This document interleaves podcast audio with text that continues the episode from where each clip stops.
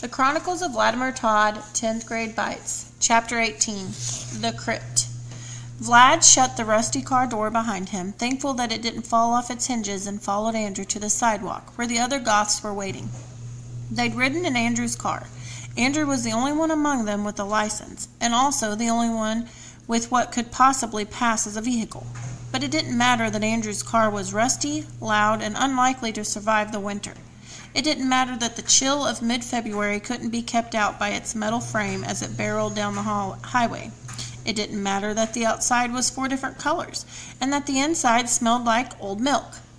Vlad and the rest of Andrew's friends, he was certain, was incredibly envious that Andrew even had a license, let alone a car. Truth be told, Vlad was dying to own anything that he could refer to as a car, even a piece of crap like this. A car meant freedom, a car meant cool. The outside of the club didn't look like much. In fact, it resembled all sorts of places Vlad had seen in movies, mostly places people ended up dying in. It had no windows, and but for the spray painted sign above the door that read The Crypt in large swirling letters, Vlad would have no idea that this was the club his new friends were taking him to. October smiled at Vlad, her lip piercing glinting in the streetlight. You okay, Vlad? Vlad shrugged. He was actually pretty nervous about tonight, but he wasn't about to give the Goths any reason not to like him. Yeah, I'm cool. This is it, huh? Wait till you see inside. It's Goth heaven. Sprat grinned and tilted a handful of open pixie stick up, filling his mouth full of flavored sugar.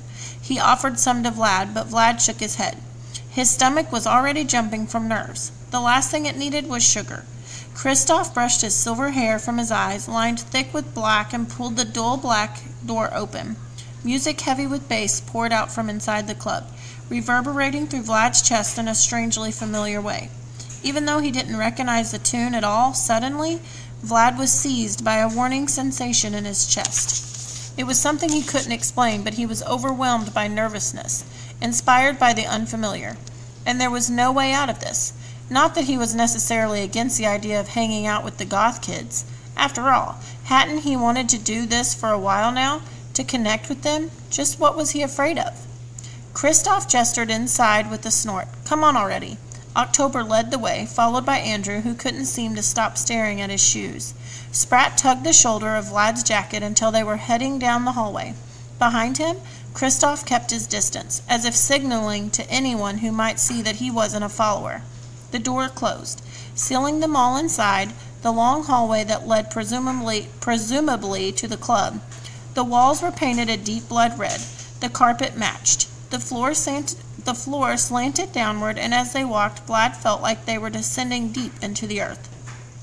The sensation was discomforting. They turned a corner at the bottom of the hallway ramp and entered the club. Vlad gasped. The walls and the floors of the crypt were painted black.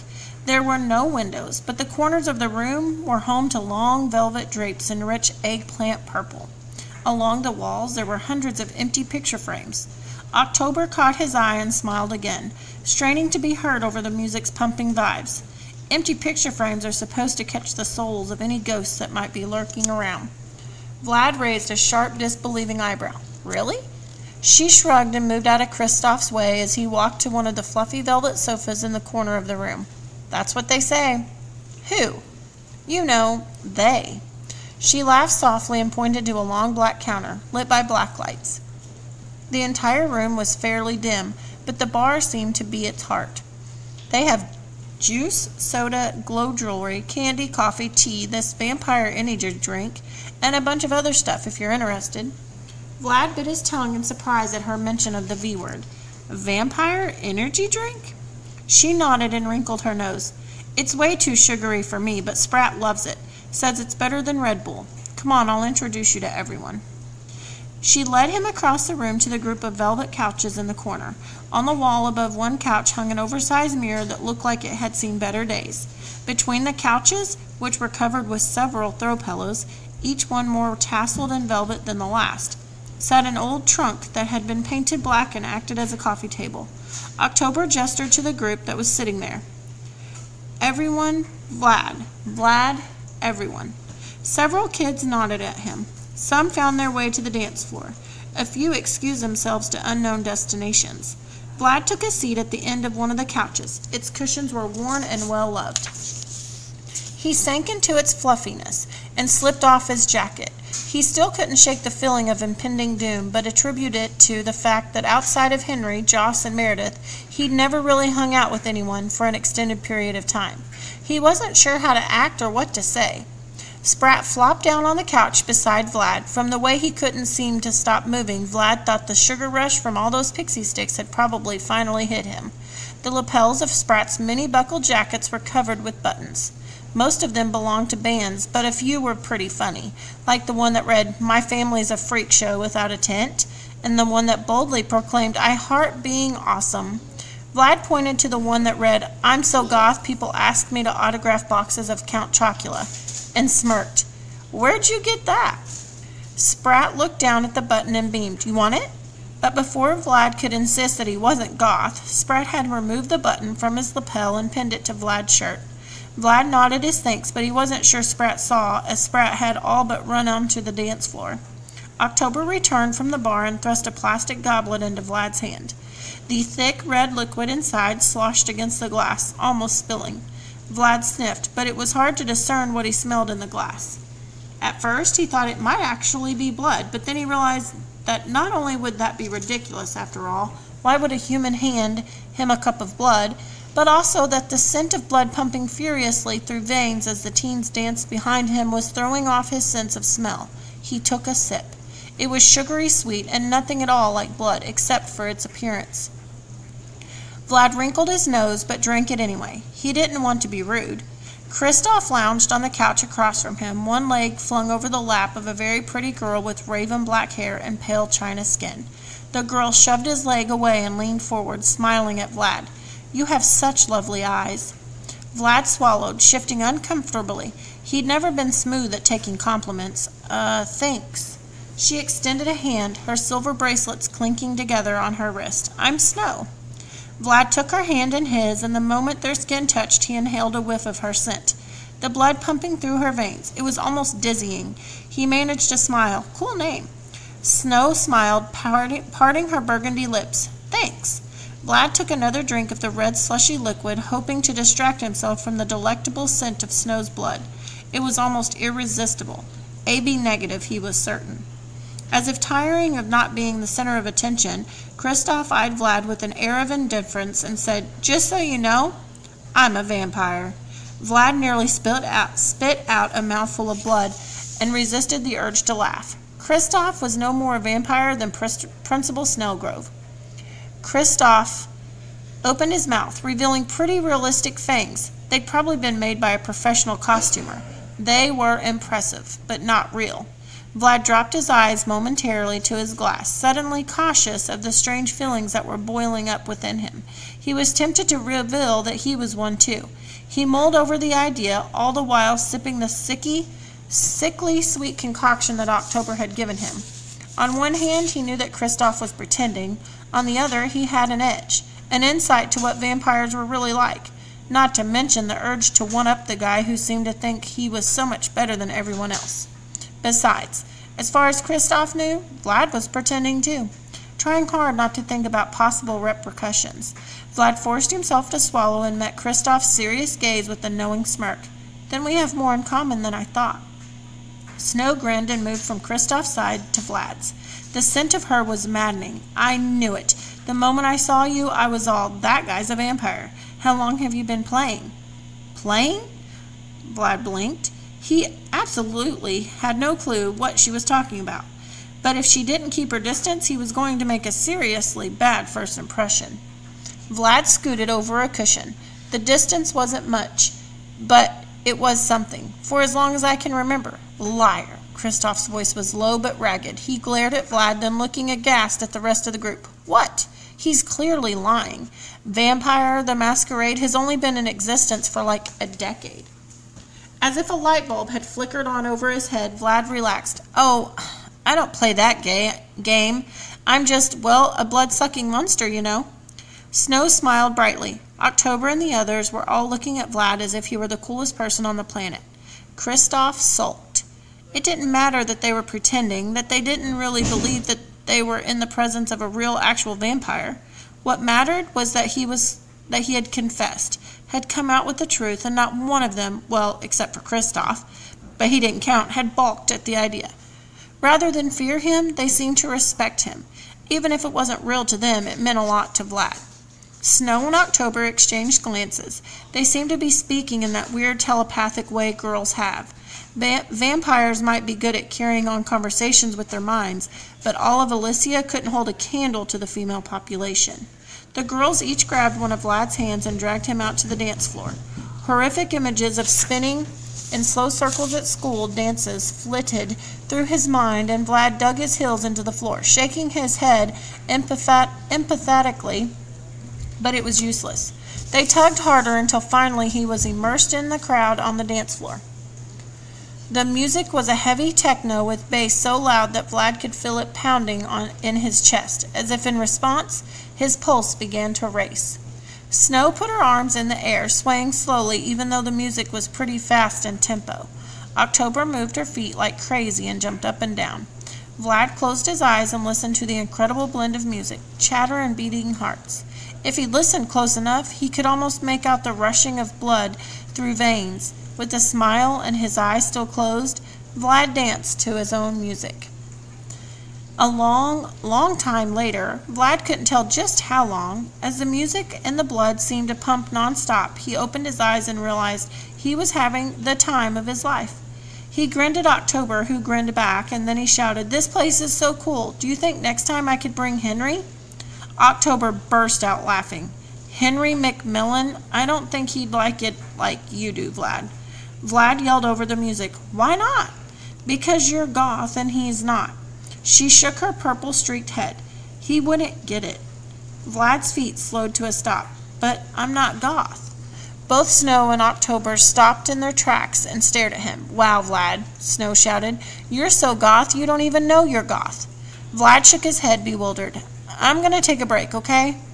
The girls nodded and Vlad headed back to the couch, where Kristoff sat scowling into a goblet of the syrupy red blooded mixture.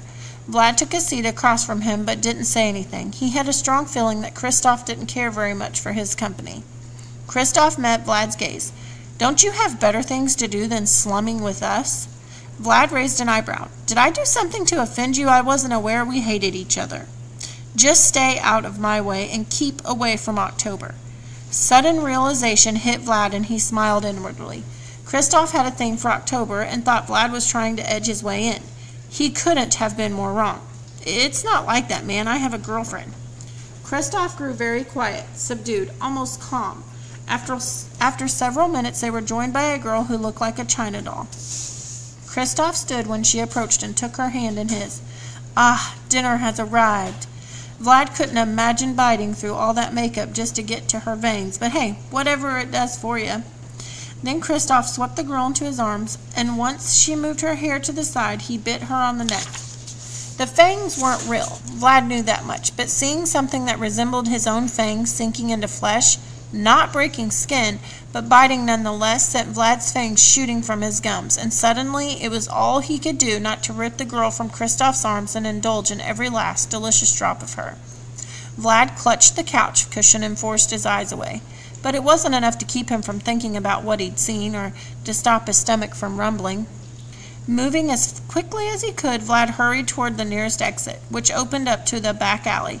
The music blared into the night until the door swung shut, muffling the trance-inducing beast beats. Vlad leaned against the building's outer brick wall, resting his head back. His fangs were fully elongated, and try as he might to will them under control, they wouldn't shrink. The gums beneath them pulsed with hunger. In hindsight, he should have known better than to come to a club full of humans without bringing a backpack full of blood. Not that he thought it would have been enough to prevent this. His bloodthirst had grown to obnoxious levels, and lately, just the scent of blood and adrenaline coursing through the, a group of humans' veins was enough to bring his fangs out and set his stomach rumbling. He was losing control, and he had to find a way to rein himself in, and fast. The door swung open and out stepped Snow. Vlad eyed her for a moment. Her porcelain skin, that perfect blue vein that ran up one side of her neck, it moved slightly, pulsing with life, oddly in sync with Vlad's gums. Vlad tore his eyes away and slid his thumbs in from in his front pockets, making certain his lips were covering his fangs at all times. It's cold out here. You should go back inside. Snow cast a timid glance back at the door, her eyes shimmering, the black eyeliner under her left eye smudged. I can't. My dad's in there. And that's when Vlad noticed the red mark on her left cheek about the size of a hand. Did Snow, did someone hit you? Tears poured from her dark eyes as she nodded, drawing her arms around her small frame. My dad, he's drunk again. He's always doing this. The door swung open again, and a burly man with a swagger in his step stumbled into the alley. His words were slurred. You better get home like I told you, hanging around these freaks. Didn't I raise you better? Vlad stepped in front of Snow, ready to defend her. She was, after all, such a tiny girl, and her father a hulking mass of muscle and flab. I'll make sure she gets home, okay, sir? The man shoved Vlad aside, and closing the gap between him and his daughter, started to unbuckle his belt. This time I'll knock it right out of you, teach you a lesson you won't forget. Snow backed up against the wall and squeezed her eyes shut as if she knew she could no longer run from his abuse. Her cheeks, coated with tears, glistened in the streetlight. Vlad didn't think. He didn't have time to think about what was right and what was wrong, about who might see and who might not. He grabbed the man and pulled him back, then shoved him as hard as he was able. Snow's father hit the ground several yards away. He groaned in pain, stood, and ran off. To where, Vlad didn't know, but at least he was gone. And Vlad was left with the understanding that showing, shoving Tom that hard last year hadn't been a fluke. Apparently, another skill Vikas and Otis had yet to mention was, vamp- was vampiric strength. He flexed his fingers and turned back to Snow, who looked beautiful despite her tears. Hey, he's gone now. You can open your eyes. Snow looked down the alley, then blinked at Vlad, confused. Where did he go? Vlad shrugged. Let's just say I convinced him to go home and sleep it off. She met his eyes and understanding filled them. Then she wrapped her arms around him and hugged him, nice and tight and close. Her skin smelled like roses, and Vlad drank in her scent, so sweet. He couldn't resist placing a small kiss on her pretty cheek, still moist from tears, and then another on the smooth pale skin of her jawline, and one more, just one, as he inhaled her sweet, irresistible scent on her neck. He could taste the salt of her tears as he placed each kiss, and when he kissed her neck, they flowed into his mouth and over his tongue. They weren't salty anymore, but sweet, like her scent, like her, and she tasted so good. Vlad's jaw tightened, bracing her neck against his jaw even tighter.